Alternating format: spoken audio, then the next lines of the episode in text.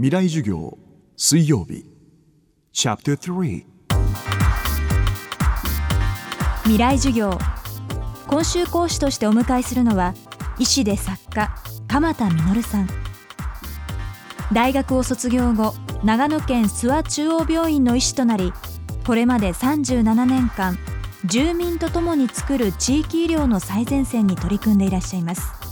またチェルノブイリの放射能汚染地帯へ94回の医師団を派遣。子どもたちの救援活動を行い現在は福島県を中心に東日本大震災の被災地支援をされています。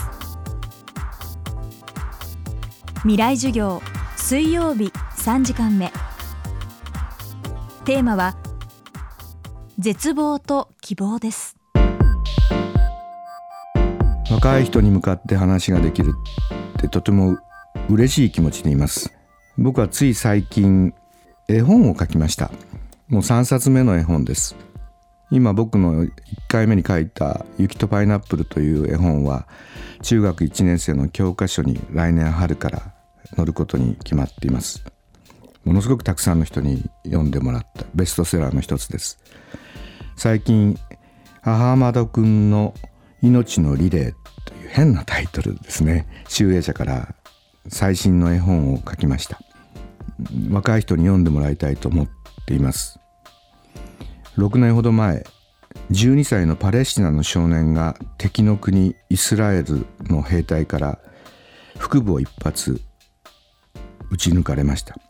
倒れた少年は逃げようとして立ち上がったところを再びこめかみを一発銃撃されました。脳死状態です。病院に運ばれました。そこへ少年のお父さんが駆けつけてきます。医師は脳死を宣告しもう助からないと話しました。息子さんの心臓をぜひ病気の子供のを助けるために譲ってもらえないかと言われました。お父さんはなんと承諾をしたのです。僕はいつも自分だったらなって考える癖があり自分がこの少年の親父だったら僕だったら絶対できないなと思って6年間このお父さんに会いたいと思い探し続けました。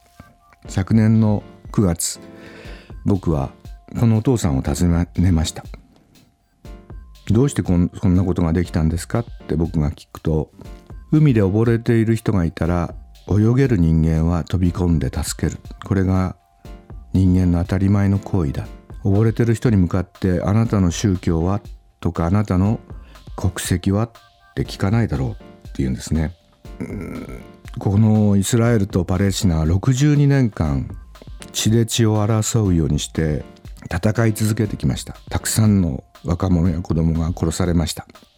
それでもこのお父さんは息子が殺されたにもかかわらずです。息子の心臓をイスラエルの心筋症という難病を持った女の子12歳の少年から12歳の少女にバトンタッチされました。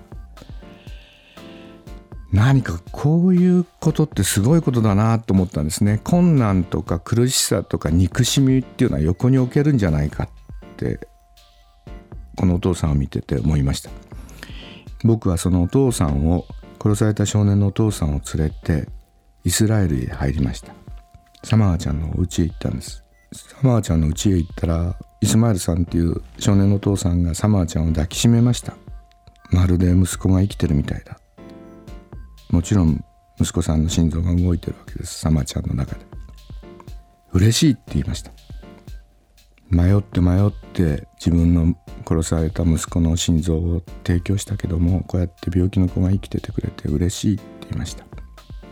僕はサマーちゃんに「夢は何?」ってって聞いたんです。そしたらサマーちゃんこう言いました。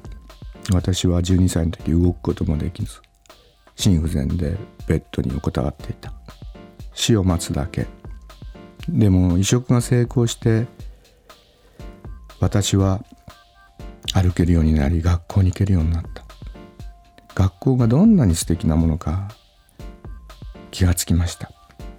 17歳になっていました。学校に追いつくのとても大変だったけどやっと追いついた。来年18歳。できたら大学を受験したい。医学部へ行きたい。私は命を救ってもらったから今度は命を救える人になりたい。いつか勉強して敵のパレスチナの子供たちを助けるようになりたい。どうも心臓というものが少年から少女へ動いただけではなくて心も動いてんですよね。ここが大事ですよね。そして救われた人が自分一人で生きてないって思って今度は誰かを助ける番に回る。世の中はこうやって徐々に徐々にあったかくなっていくんではないかなと思っています。今僕たちはこの10年ほど経済も良くなくてうつうつとした感じが日本中に漂っている中に311の大震災が起きました。絶望的なことがいっぱい世の中にあふれています。にもかかわらずです。にもかかわらず。でも僕たちはここからなんか希望を見出せんじゃないかな。この少年のお父さんのような行為を人間はできるんではないかなと思っております。僕の父は実は本当の父ではありません。僕は子供の頃僕を産んでくれた父や母は育てられず僕は捨てられました。昨日僕が話した厳しい父親それはあの養父なんですね。僕の父になってくれた人は貧乏でした。タクシーの運転手。そして父の妻僕の母になってくれた人は重い心臓病で入院していることが多かったです。岩次郎さんって言います。岩次郎さんは貧乏と女房が病気という2つの困難を抱えていたにもかかわらず僕を拾ってくれたんです。すごいですよね人間って。このパレスチナの少年殺された少年のお父さんも殺されたにもかかわらずです。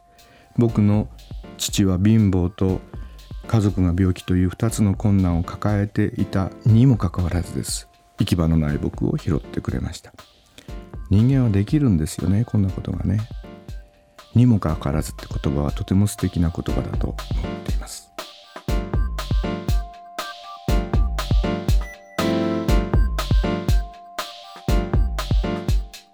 未来授業明日も医師で作家の鎌田実さんによる講義をお送りします。ウェブサイトではこの番組をポッドキャストでお聞きいただくことができます。